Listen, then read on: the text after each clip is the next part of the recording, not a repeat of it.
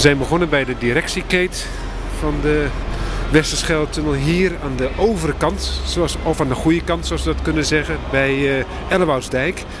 Wim van der Linden, projectleider hier van de Westerschelde-tunnel. Komende uur neem je mij mee naar een stukje de tunnel in, voor de opening. Je hebt het allemaal vanaf het begin meegemaakt. Toch iets om trots op te zijn, want we kwamen de tunnel in via de dienstingang en je wees al gelijk op iets heel speciaals aan het begin van de tunnel. Iets met rond en met recht. Nou, we hebben ook uh, heel veel aandacht besteed aan, vormgeving. Je kunt dat al zien op het tolplein. Hè? Als de mensen van uh, die kant afkomen, dan zien ze al een, uh, eigenlijk een, een heel mooi tolplein. Ik denk uh, misschien een van de mooiste van Europa. Uh, als het niet de mooiste is, dan zal het zeker de duurste zijn, denk ik. Maar toch, dat geeft aan hoeveel eraan gedaan is. En hier komen we dan de tunnel in. En dan krijgen we een mooie overgangsconstructie van recht naar rond. Dat hoef je niet te doen, maar het accentueert het geheel. En uh, ja, dat is, vinden wij wel mooi. Dat mag ook wel. Je mag wel wat extra geld besteden aan vormgeving. Je zegt het zelf al, het tolplein is een van de mooiste van Europa. Is het ook toevallig dat er een Belg daar projectleider van is geweest? Nou nee, want die heeft het op zich niet ontworpen. Hè? Dus uh, het begint met het ontwerp natuurlijk, de inpassing in de omgeving. Hè? Met een, uh, een geluidsscherm eromheen. Er wordt uh, begroeid met klimop. Er staan Afghaanse populieren omheen. Nou, dat moet nog een beetje groeien, maar dadelijk wordt het een, een heel mooi geheel. We gaan de komende uren een paar feiten, getallen, maar ook ervaringen van jouzelf als man die er vanaf het eerste moment bij is geweest even proberen terug te halen. Toch even voor de luisteraar wat droge cijfers. Het kan niet anders. Even aan het begin van het programma. Lengte van de tunnel, lengte van de wegen, kosten van het project enzovoorts. Nou, de totale lengte, want we, we, lopen hier over een nieuwe weg. De N62. He, dus we hebben een compleet nieuwe weg. Die loopt van de N61 uh, in Zeeuws-Vlaanderen naar de N254 bij, het, bij het sloeggebied. En die totale lengte is 22 kilometer. Van die 22 kilometer hebben we 6,6 kilometer geboorde tunnel. Met een diameter van 10 meter 10 inwendig. En dat is best wel ruim. Je kunt het zien. We hebben twee rijbanen van 3,5 meter. Dus de mensen zullen denk ik, uh, ja, die zullen best vinden dat het meevalt. Dat zijn de eerste cijfers die jij geeft. Uh, er is lang over geboord, hè? ongeveer ruim 16 maanden? Nee, nee, het boren op zich wel medal was uh, zeker 2,5 jaar. Ja, want we zijn in juli uh, begonnen op een gegeven moment in 1999. En we waren vorig jaar, uh, januari, februari, uh, waren we hier in Ellewaardsdijk aan deze kant. En dan kun je nu zien dat er binnen een jaar tijd gigantisch veel gebeurd is. Want toen waren die tunnelboormachines pas hier, moesten nog demonteren, drie maanden werk. En moesten we alles nog doen wat je daar nu ziet met installaties, hittewerende bekleding. Nou, het is niet te geloven. Eigenlijk toen ik jou vorig jaar sprak, toen de tweede tunnelboor uiteindelijk hier ook aan land kwam, samen met de burgemeester en met de minister Zalm, kan ik me nog herinneren. Ja hoogtepunt op hoogtepunt. Wanneer houdt het op? Wanneer houdt het op voor jou? Want het hoogtepunt moet misschien nog komen, de opening. Nou, ja, volgende week vrijdag dan, dan houdt het echt op. Dan, dan gaat de tunnel in gebruik. Als we dan de auto's daar doorheen zien rijden, dan is ons werk is in feite klaar. Hè? Dan hebben we nog wel wat restpunten en bovenop het boel nog een beetje mooi maken. Maar voor ons is het het moment dat het verkeer echt door die tunnel gaat. En dat is, uh, ja, misschien ook wel emotioneel. Zoals de aankomst van dit eerste tunnelboormachine dat was. Toch blijf jij erbij betrokken. Ik stel voor dat we even een stukje doorlopen. Want de machine die net even zoveel lawaai maakte... is dat een machine voor de laatste controle, zo'n rijdende trap? Nou, uh, dat, dat zijn hoogwerkers. Dus hier en daar zijn ze nog... Uh, wat, wat, wat, wat restpunten aan het wegwerken. Dat kan zijn dat er nog een boutje vastgezet moet worden. Nog even een lamp vastdraaien of wat dan ook. Het zijn echt kleine dingen. Alles wordt nog een keer nagelopen. Dan volgende week nog een keer een grote schoonmaak. En dan ziet hij er perfect uit. Dan lopen wij ondertussen een stukje door naar een volgend detail hier in de Westerschelde-tunnel. Een weekje, krap weekje voor de opening.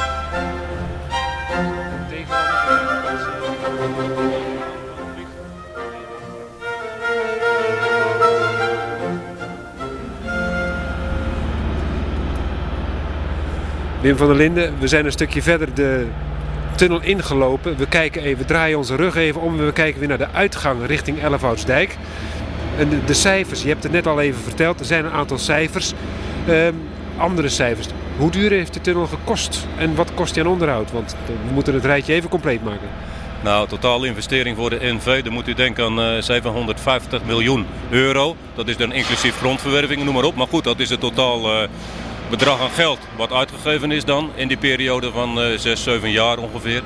En uh, ja, wat daar dan nog uh, bij komt, we krijgen nu een periode van 10 jaar onderhoud. De eerste 10 jaar onderhoud dan moet u denken aan een bedrag van rond de 50 miljoen euro voor 10 jaar onderhoud.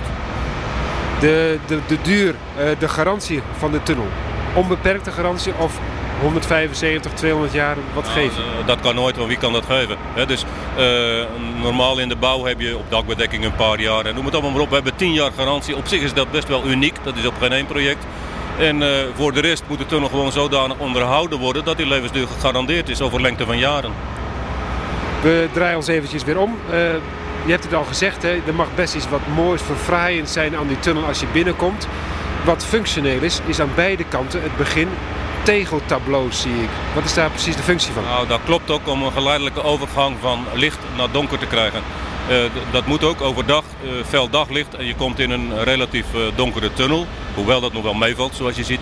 Maar toch, je, je hebt een overgangszone nodig. En vandaar de, de wanden hier, er zitten voorzetpanelen voor, die zijn bekleed met tegeltjes. Dat kun je wassen, dat kun je schoonhouden en dan kun je dat goed onderhouden, de ingangs ja, eigenlijk de, ingangsverlichting. Want de, de, wanden moeten dan wat reflecteren, anders heb je dat effect niet. En op die manier, dat is de, als je eruit rijdt heb je dat niet nodig. Maar als je erin rijdt moet je ogen langzaam winnen. En daar is dit gedeelte van uh, ja, 120, 130 meter ongeveer. De, de kleuren Wim, is die ook nog speciaal aangepast? Het, is, het heeft iets met blauw te maken. Nou, dat zijn eigenlijk een beetje de kleuren van de NV die je overal wel terugziet. Ja, en dat zie je ook op het tolplein en dat zie je ook aan de andere kant. En, uh, dat, zijn de, dat, dat geeft ook wat rust dat je overal dezelfde kleuren zo terug ziet, vinden wij dan. De rest van de tunnel. Eh, toen ik hier vorig jaar was, eh, had hij ook die, die grauwachtige kleur, mag ik dat zeggen. Hè? Blijft hij zo gehandhaafd, die kleur, zoals, die daar, zoals ja, ik hem nu terugzie? Waar we nu tegenaan kijken, dat is de hittewerende bekleding. dus we moeten twee uur lang uh, eh, 1350 graden kunnen hebben. Dat is de zwaarste brand die je voor kan stellen. Daar is alles op uitgetest. Daar is de dikte van de hittewerende bekleding op bepaald. Dat ziet er grijs uit en uh, wat vlekkerig. En dat ja, binnen een jaar, denk ik ongeveer, wordt dat gewoon, uh, wordt dat gewoon zwart. Ik loop een stukje door, want ik zie achter waar de tegels staan een driehoekje in de wand verstopt. Alarm, stap uit. Veiligheid. Dat klopt en uh, die driehoekjes die staan precies tegenover de hulpposten. Dus als de andere kant zien we dan de hulppost. Hulpposten om de 50 meter. Dus ook wat dat betreft uh, is het een heel veilige tunnel want als je een hulppost open doet, dan wordt het onmiddellijk gesignaleerd in het bedieningsgebouw. Mensen krijgen dat op de monitor te zien en kunnen eventueel maatregelen nemen door een bepaalde verkeersstrook af te kruisen als dat nodig is. Of twee verkeersstroken af te kruisen. Want we hebben geen vluchtstrook zoals je ziet. Maar als je een lekker band krijgt, we hebben ook detectielussen in het wegdek, wordt dat onmiddellijk gesignaleerd wordt een, rijstrook wordt afgekruist, zodanig dat je gewoon veilig een wiel kan verwisselen en het andere verkeer kan er langs. Met andere woorden, in de weg, hoor ik jou zeggen, is een signaleringssysteem gemaakt waardoor ze in de controlekamer het wegsignaleringssysteem die kruisjes op rood kunnen zetten. Dat klopt, dat zit uh, onder de toplaag van het asfalt hebben we lussen aangebracht. Die zitten om de 60 meter over de volle lengte van de tunnel.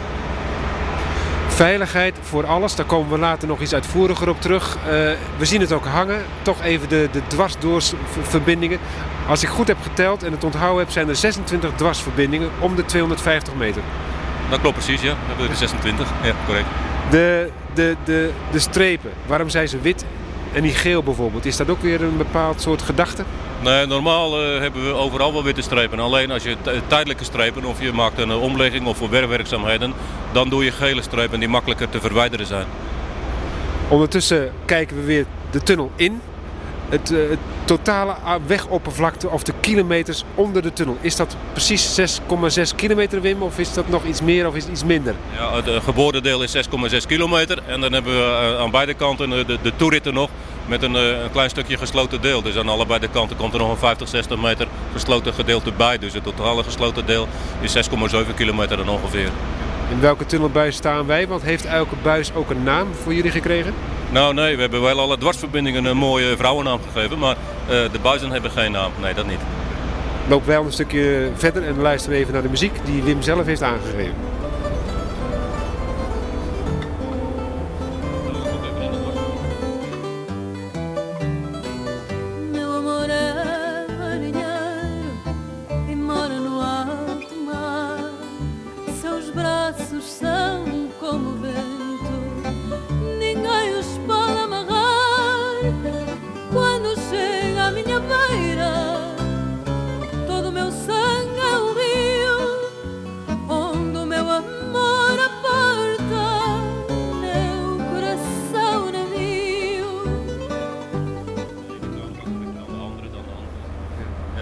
Camera's, je zegt het net al eventjes, want uh, aan alles is gedacht in feite. Hè? Zit hier echt alle veiligheid in aan, uh, aan kennis, aan kunde die, die de tunnels zo veilig maakt? We zouden niet kunnen bedenken wat we eigenlijk nog meer zouden moeten doen. En we zien gewoon op dit moment dat we een voorbeeldproject zijn voor andere tunnels. Hè? Want uh, mijn collega's die met uh, veiligheid veel te maken hebben, die gaan lezingen geven in het buitenland. Gisteren had ik een groep Japanners hier enorm geïnteresseerd uh, over veiligheid. Die, die, die, hadden wel 200 vragen geloof ik, die willen het naadje van de kous weten. En wat dat betreft hebben we echt een, naar mijn idee, en dat, ja, dat weet ik ook wel zeker, een van de veiligste tunnels die er is. Hoe komt het dan toch dat vlak voor de opening er zoveel sepsis is over juist die veiligheid? Nou, dat komt ook door de omgeving, want wij hebben de tunnel veilig gemaakt. Belangrijk is dan ook dat de omgeving er goed mee om kan gaan. Dus dat de brandweer de benodigde equipment geeft om op tijd hier te zijn. Om als er iets gebeurt, daar op tijd een reddingsactie te verrichten of wat dan ook. Je zegt de omgeving. Is het dan niet jullie verantwoordelijkheid geweest om ook dat onderdeel 100% waterdicht te krijgen? Of is dat een taak voor de gemeentelijke overheid om juist die brandweer ook op tijd bij een calamiteit te laten komen? Dat is inderdaad, uh, het laatste is het geval. Het is geen taak voor de NV Westerschelde-tunnel. Die hebben de verantwoording dat die tunnel veilig is. Wordt ook veilig gemaakt en uh, is rekening gehouden met alle nieuwe technieken die daar zijn. En voor de rest is een verantwoording van, van de gemeente of uh, wat dan ook om te zorgen dat, dat zij er verder goed mee om kunnen gaan. Ik hoor je eigenlijk zeggen van als ze er langer over moeten doen dan 10 minuten, is het nog veilig. Dan is het nog veilig, want als er, nou ja, goed, dat is natuurlijk als er een verkeersongeluk is, dan, dan kun je er nooit uh, vlug genoeg bij zijn. Maar in geval van brand en noem maar op, dan een kwartier of een half uur, dat, dat, dat kun je allemaal hebben. We hebben een mooi voorbeeld. We zien de, de, de borden voor ons. Uh, ze zijn in drieën gedeeld. Rechts zie ik een getal, in het midden zie ik een verkeersbord en links zie ik het kruisje. Links en rechts kunnen natuurlijk ook beide getallen zijn of beide kruisjes. Dat klopt. Als het nodig is, dan kan een, uh, de rijbanen kunnen allebei volledig afgekruist worden zodanig dat er even geen verkeer doorgaat. De, je zegt het al even, die lekke band. Je staat stil. Wat moet je als automobilist doen? Niet in paniek raken, maar alert handelen. Nou, alert handelen, auto aan de kant en uh, gewoon uh, je wiel gaan verwisselen. De bedieningskamer zal het gesignaleerd worden. Automatisch wordt de rijstrook afgekruist waar je staat. Je ziet, ze zijn 3,5 meter breed, veel breder dan normaal of ruststrook. Dus mensen hoeven ook uh, wat dat betreft, het andere verkeer kan rustig doorgaan. Er zal wel onmiddellijk een uh, snelheidsbeperking ingesteld worden dat het verkeer er wat rustiger langs gaat.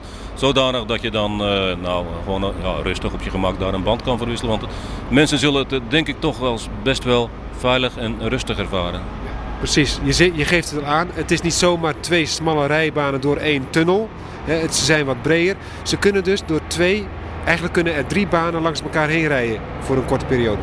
Nou, dat, dat zou ook nog kunnen. Hè? Maar uh, je, je, doet dat dan niet. Maar je kunt met, met drieën uh, naast elkaar. Want je hebt ook nog naast de witte streep aan beide kanten redresseerstroken noemen wij dat. Er is nog wat extra ruimte. Dus het geeft best wel een heel ruimtelijk idee.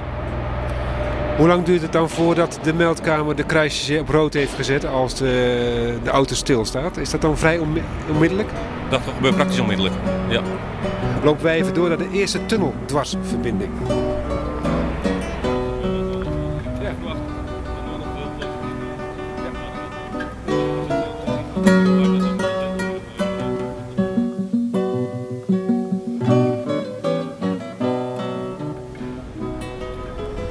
Lopen ondertussen verder de Westerschelde-tunnel in vanuit Ellebausdijk. Uh, Wim van der Linden, de projectleider, uh, begin vanaf het allereerste uur is hierbij betrokken geweest. Uh, Wim, jij bent gewoon tunnel, heb ik het idee. Want de Vlagertunnel in 1975 heb je ook al begeleid. Je, ben, je hebt je in, de, in het boren gestoken. Ja. Waarom die gedrevenheid? Nou, die gedrevenheid. Ik denk dat uh, mensen op een gegeven moment zit je in een bepaald vak. En als je dat uh, ambieert, je kunt jezelf daarin vinden, dan, dan komt dat vanzelf geloof ik. Is de liefde voor het vak. En dan is dat boren van die tunnels. We hebben natuurlijk zinktunnels gemaakt. Je zei het al, de Vlakentunnel. En daarna Drecht- en Kieltunnel heb ik nog geholpen met afzinken van die tunnels. We hebben wat renovaties gedaan aan andere tunnels. En dan het boren was natuurlijk voor ja, iemand die techniek gestudeerd heeft, is dan een ultieme uitdaging. En we gingen tien jaar, nou tien, elf jaar geleden voor het eerst naar Japan om het vak daar te leren in wezen. Om te kijken, nou kan dat wel in Nederland? En toen kwamen wij tot de overtuiging, ja dat, dat moet bij ons ook kunnen. Vergelijkbare grondsoort.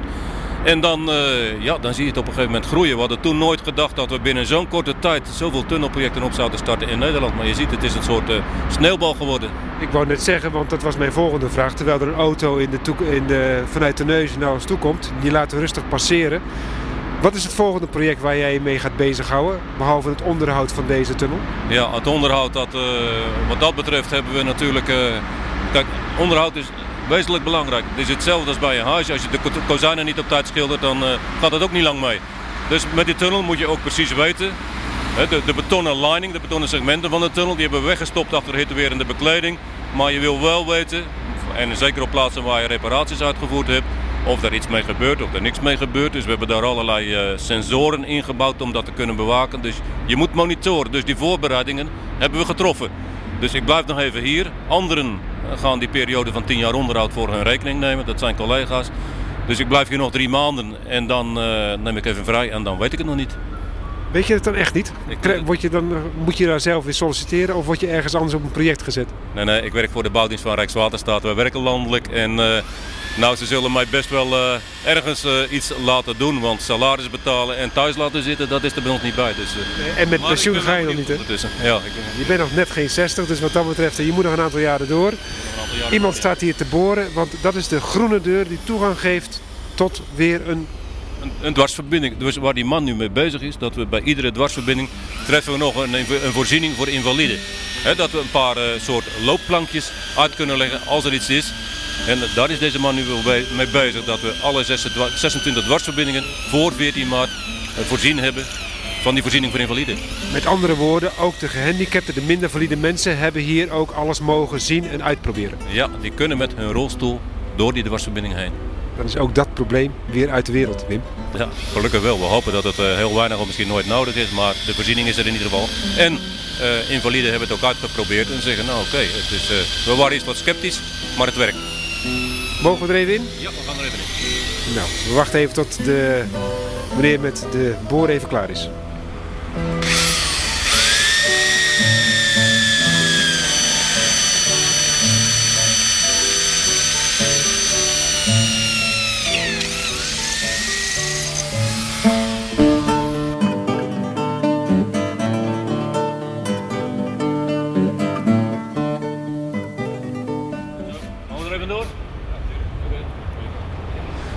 Voorzichtig eroverheen. Hier zitten we in een dwarsverbinding.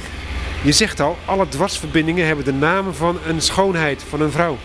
Ja, dat klopt. Uh, dat is een beetje traditie in, in de mijnbouw. Dat je een, of een tunnelbuis of dwarsverbinding en dat je die namen geeft. En daar liefst een, een, naam van een dame. Dus uh, nummer 7 die heet Claudia, dat is dan mijn dochter. En deze, die, dus nummer 26, die heet Kay. En dat is de dochter van eh, de dame bij ons in de keet hier in Ellewaasdijk. Dat meisje is geboren in de tijd dat die dwarsverbinding gemaakt is. En eh, vandaar die naam dan. Dus eigenlijk is dat best wel leuk. Nummertje 26. Ik zie hier een metalen ondergrond. Ik zie hier een, een, luchtfilter, als ik het allemaal goed zeg. Ja, we hebben hier in de dwarsverbinding hebben we ook uh, ventilatoren staan. Dus het is zo, als er wat zou gebeuren in de ene buis en er zou brand zijn, dan heb je natuurlijk rookontwikkeling. En we hebben, als je dan een deur de deuren open doet van de dwarsverbinding, zou de rook van de ene buis naar de andere buis kunnen gaan. Vandaar dat we door middel van deze ventilatoren een overdruk creëren in die dwarsverbinding. Zodanig dat dat in ieder geval niet kan gebeuren. Dat er geen rook van de ene buis in de andere buis kan komen en mensen toch veilig kunnen vluchten. Is dat ook uitgetest in de laatste weken toen hier allerlei oefeningen hebben plaatsgevonden? Ja, we hebben dat uh, uitgetest. Het creëren van die overdruk, het functioneren van de deuren en noem maar op. Want ja, dat moet allemaal uh, goed werken natuurlijk en dat, uh, dat doet het. In het midden van deze dwarsverbinding zien we ook nog een, eh, een paneel uh, wat uh, berichten geeft. Dat geeft berichten, staat nu op dwarsverbinding 26, Westerschelde-tunnel. Maar we kunnen daar ook informatie naar de mensen geven. Dus de teksten, allerlei teksten kunnen we hier opzetten wat we willen. En dat is natuurlijk best heel informatief. Niet alleen de teksten, maar ook luidsprekers zie ik ook zitten die dus ook nog het gesproken woord kunnen geven. En niet te vergeten, de telefoon. De telefoon. Dus we hebben bij alle hulpposten in de tunnel om de 50 meter hebben we telefoons. En in iedere dwarsverbinding telefoon gewoon de horen van de haak nemen en dan word je automatisch, dus krijg je iemand van de tunneldienst. Wij direct eh, bericht met het bedieningsgebouw, waar altijd twee mensen aanwezig zijn. We lopen een klein stukje door om naar de andere tunnelbuis even te kijken, Wim. Dan zien we ook daar misschien nog wat werk. Mag dat nog even? Ga kijken. Dan lopen we even een stukje door.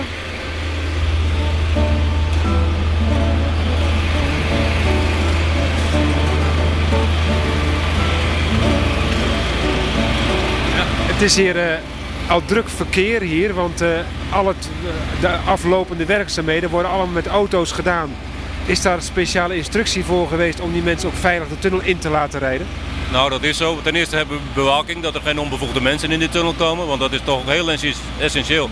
We willen niet dat er ook nog maar iets gebeurt. Dus we hebben bij het eh, tolplein hebben we al een dubbele bewaking bijvoorbeeld. We hebben ook een snelheidsbeperking van 30 km eh, per uur. En mensen moeten zich daar echt aan houden. Uh, anders worden ze gewoon, uh, als er forse overschrijdingen worden mensen van het werk verwijderd. Het is gewoon te gevaarlijk. Er zijn te veel mensen nog bezig overal. We zijn bezig met de testen, mensen zijn met hun werk bezig. En veiligheid ook tijdens de bouw voor alles.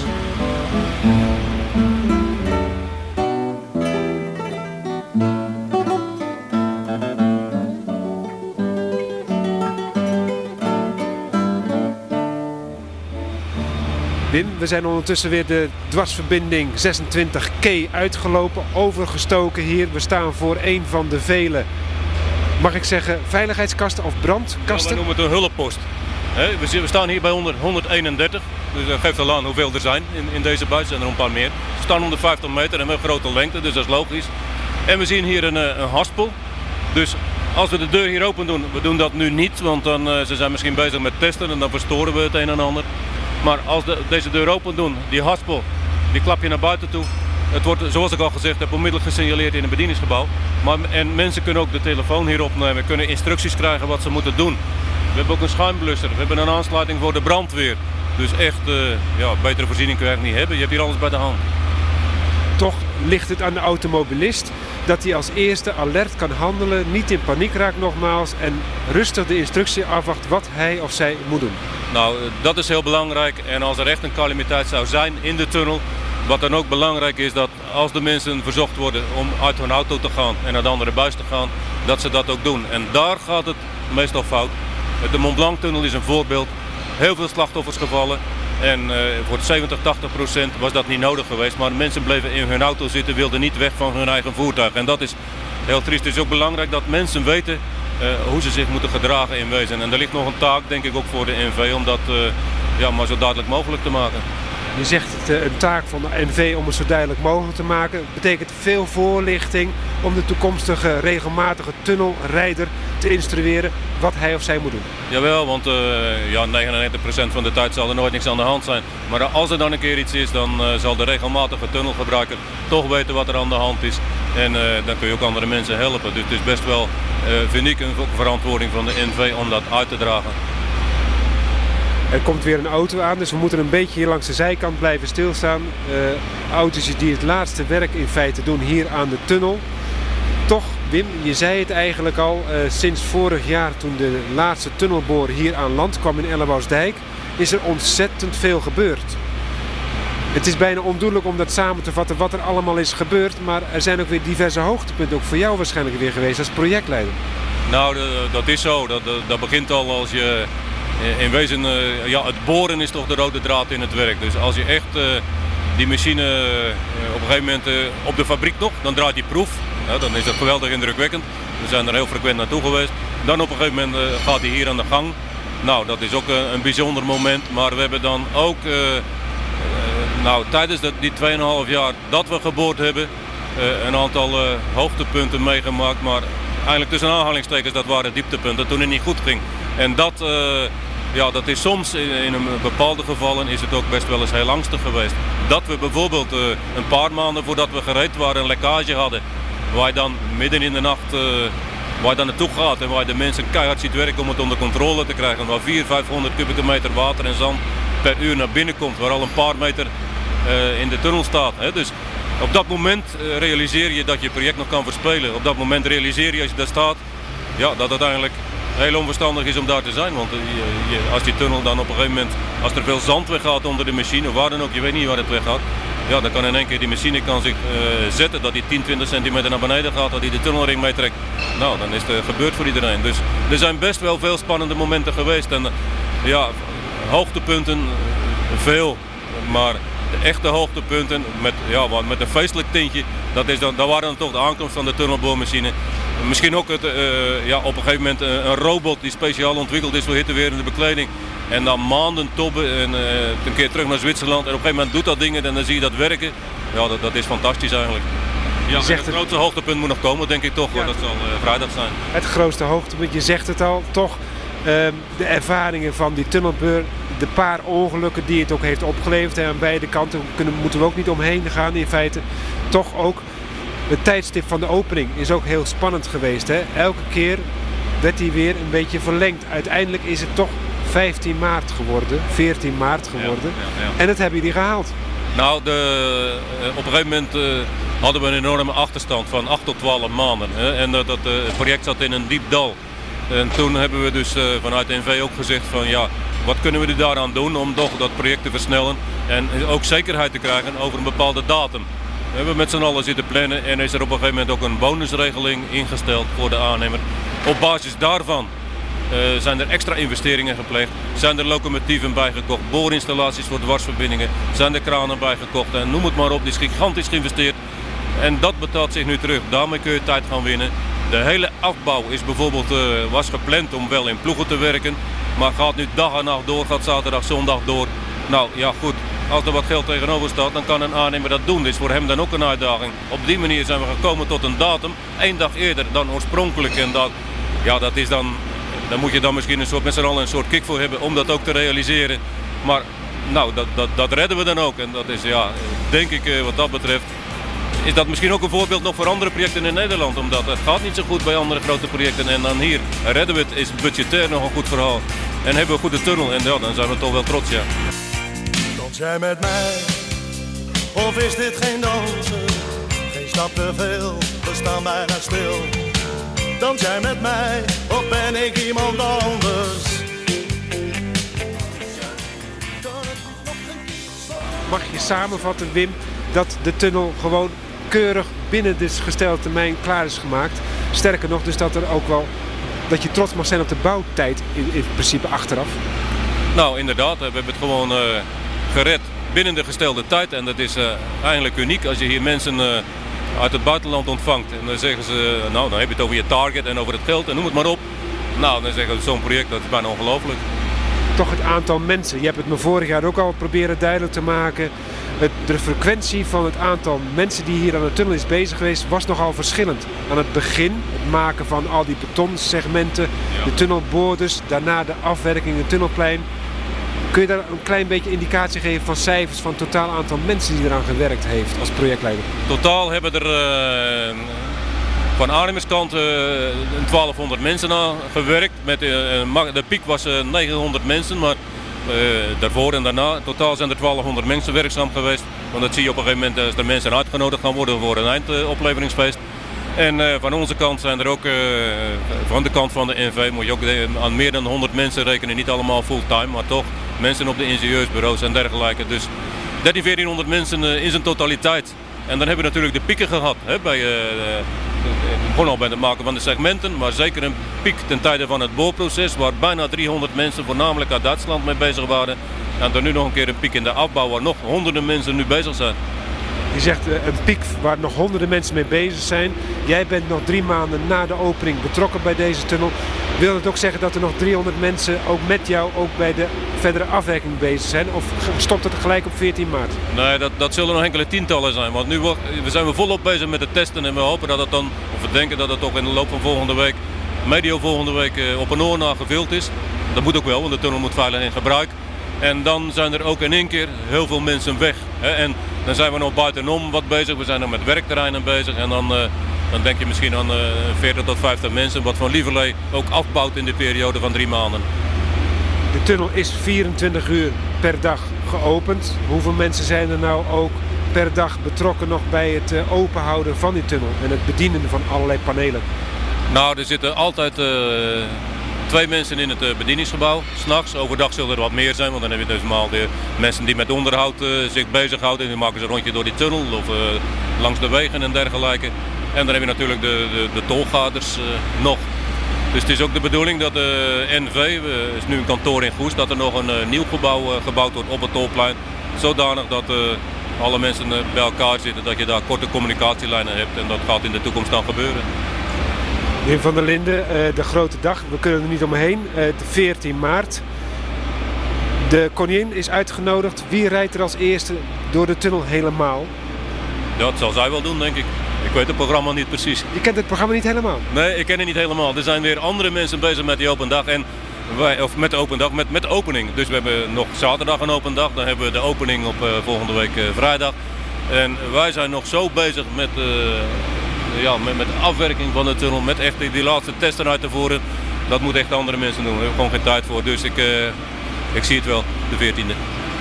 Sta je dan ook weer een klein beetje bescheiden, een beetje op de achtergrond om alles weer een beetje op je in te laten werken? Om die emoties zo te verwerken? Nou, ik, ja, ik weet het niet. Ik hoef niet per se vooraan te staan. Maar uiteindelijk hebben we dit met een heel team van mensen gedaan. En daar kunnen we met z'n allen trots op zijn. Dus ik, uh, het is gewoon fijn eh, dat iedereen er dan is die zijn steentje bijgedragen heeft. Zo'n tunnelbouw, is dat niet een, een kind verliezen of een kind loslaten als het uiteindelijk helemaal voorbij is? Mag ik het zo zeggen? Nou, ik voel het wel op dit project, want ik, uh, ja, we hadden het al over andere tunnels, maar ik heb hier in, uh, een andere verantwoording uh, rondgelopen dan op andere projecten. En dan, dan, dan, dan, ligt het toch na aan je hart. En als dan die tunnel gereed is, ja, dan... Het is een stuk levenswerk natuurlijk. ja, misschien val je wel een beetje in een gat, dat zou best kunnen. Je woont in Goes. Heb je al plannen een T-tag aangeschaft of voor ingeschreven? Ik heb ingeschreven, maar die periode dat we hier nog werken, dan regelen we wel iets met de NV. Want ik was niet van plan om daar eh, die periode even te betalen. Daar wachten we nou even mee. Ja, precies. Om de statenleden die hadden altijd een gratis vrijkaartje bij de veerboten, weet ik nog te herinneren, met de gesprekken met hen. Dat krijgen ze hier dus niet, hè? Nee, kijk, eh, de tunnel moet ook zijn geld opbrengen, dat is logisch. En, uh, ja, ieder, op zich is het nog niet eens zo duur. En uh, dan denk ik ook van, wij moeten hier nog een paar maanden werken, dat is nog een uitzondering. En voor de rest nou iedereen betalen. Uncle Arch was a pretty good feller.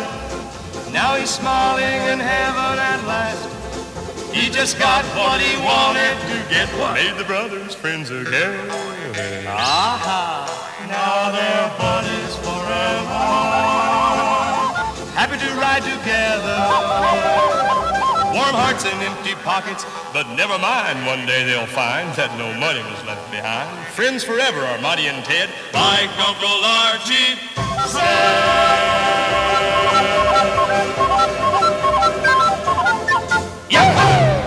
We zijn bijna aan het eind van het programma gekomen, Wim. Uh, aan het begin heb ik het al verteld. Het ging ook een klein beetje over onderhoud uh, van de tunnel. Want je kunt een tunnel wel afleveren. Je kunt hem een aantal jaren garantie geven. Drie jaar, tien jaar, honderd jaar. Onderhoud is een item wat kritisch gevolgd zal gaan worden. En waar jij je ook in vast wilt bijten. Nou, dat is ook zo. Ik heb uh, in het verleden ook wel wat gedaan aan onderhoud van tunnels. En je ziet en dat geldt niet alleen voor tunnels, dat geldt ook voor bruggen en viaducten. Als je onderhoud niet tijdig en goed uitvoert, dat het ten koste gaat van de levensduur van je project. Dus je moet er bovenop zitten, je moet weten wat er gebeurt. Je moet tijdige maatregelen te kunnen treffen dat je de tunnel goed onderhoudt.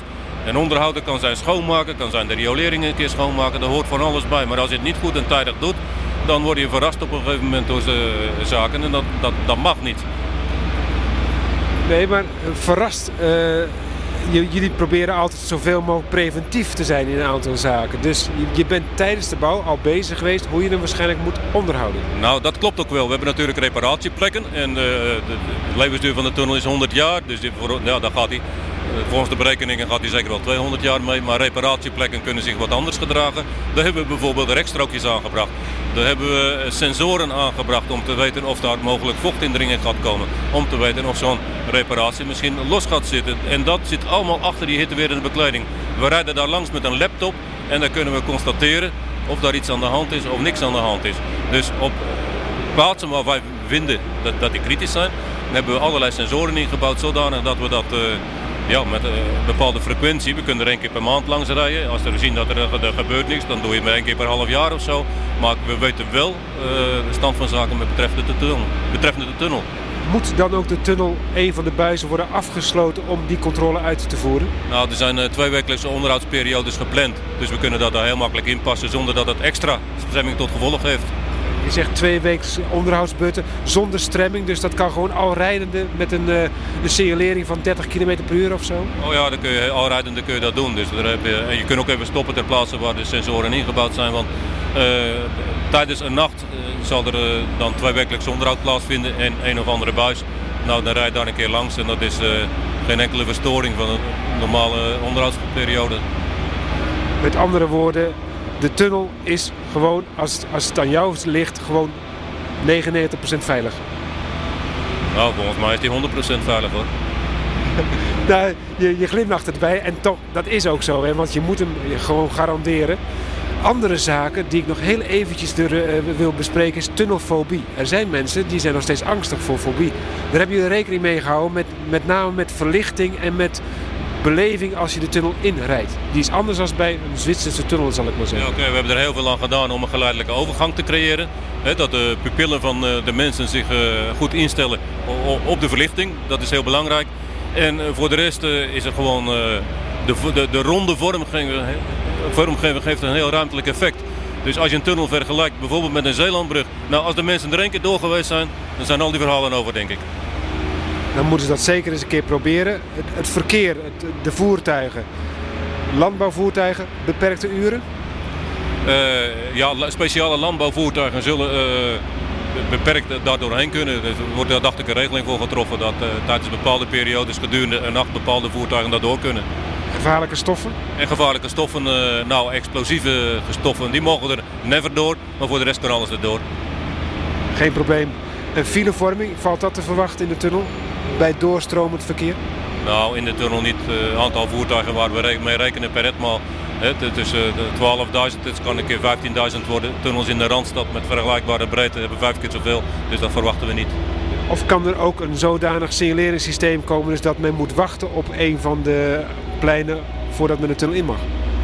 Ja goed, uh, we, we, kunnen alles bedenken in wezen. We hebben alle maatregelen eigenlijk om uh, met al die situaties om te kunnen gaan. Nou is het tien jaar later. Hoe ziet tunnel er dan uit? Nou, dan, uh, dan zijn deze wanden die zijn wat donkerder. en voor de rest dan ziet het net zo uit als nu. En dan heeft hij aan zijn behoeften voldaan? Dan voldoet hij aan zijn behoeften. Nog steeds. En dat zal zo blijven.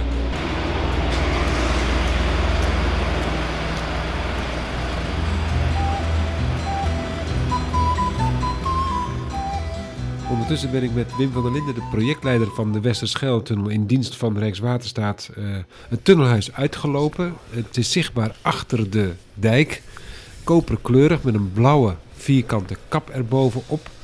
Het tunnelhuis, uh, de omgeving is nog met klei, dus met laarzen en met mijn veiligheidsjack en met mijn groene bezoekershelm ben ik tegen de dijk opgeklauterd en we staan op een asfaltweg.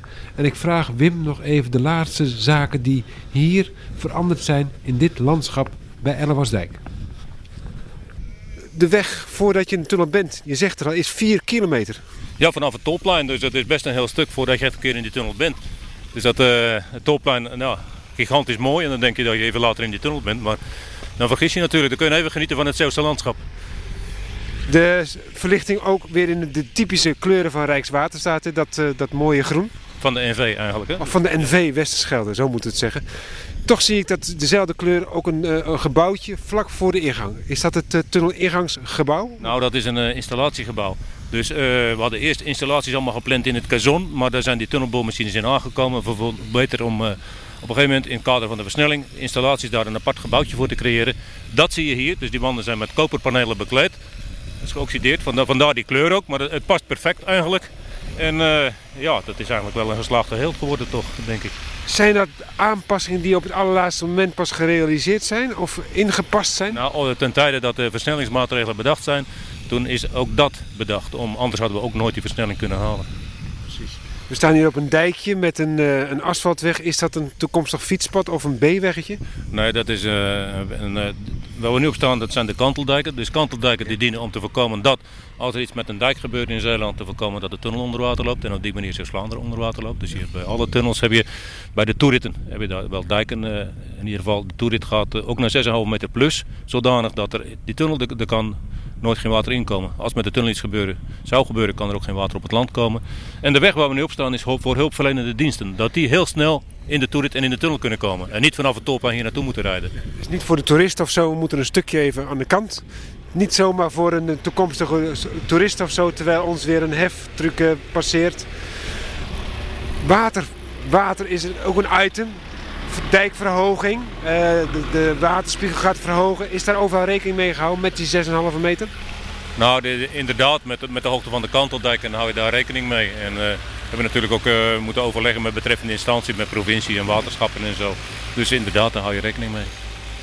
Heeft eh, Zeeland uiteindelijk deze tunnel ook nodig? Of is, blijft het een regionale tunnel voor Zeeland alleen? Of misschien wel euro-regionaal? Ja, ja, die vraag had je kunnen verwachten. Ja, in eerste instantie heeft Zeeland een nodig, vind ik, voor het sociaal-economisch verkeer. Dat kan echt uh, nu, uh, vind ik, uh, normaal worden zoals dat eigenlijk behoort. En voor de rest moet het groeien en zal het niet alleen regionaal, maar ook interregionaal be belang krijgen. En krijgen we nog zo'n dubbelganger ooit, waar jij bij betrokken bent, een tweede Westerschelde elders in de wereld? Nou, nou, nou. Oh, ik wou zeggen, tweede tunnel onder de Westerschelde. Dat zal niet, zo oud zal het niet worden. Maar uh, en, uh, ja, in, elders in de wereld, dat is niet te geloven wat er gebouwd wordt. Kun je aantallen noemen? Nou, ik, ik, ik weet bijvoorbeeld dat op dit moment de tunnelboormachineleverancier, de firma Herknecht uit Duitsland, die hebben 19 machines lopen in China. En dat is nog maar één van de leveranciers die in China leveren. Er wordt gigantisch, gigantisch gebouwd in China. Maar ook in Japan en andere landen. Het is niet te geloven wat er gebeurt. Dus wat dat betreft is er nog een enorme ontwikkeling gaande. Nog plek vrij voor tunnels in Nederland zelf? Jawel, de, de hoge snelheidslijn begint binnenkort. De A2 bij Maastricht is zeker nodig. Dus dat, dat gaat er allemaal aankomen. Wim, we gaan vanaf de dijk terug naar de directieketen waar we begonnen zijn. En we zien jou ooit, ik heb het al eventjes mogen zeggen in het programma, ooit bij een volgende onderhoudsbeurt misschien, misschien een keertje terug. En misschien met een andere functie, wie weet. Nogmaals bedankt. Oké, okay, graag gedaan.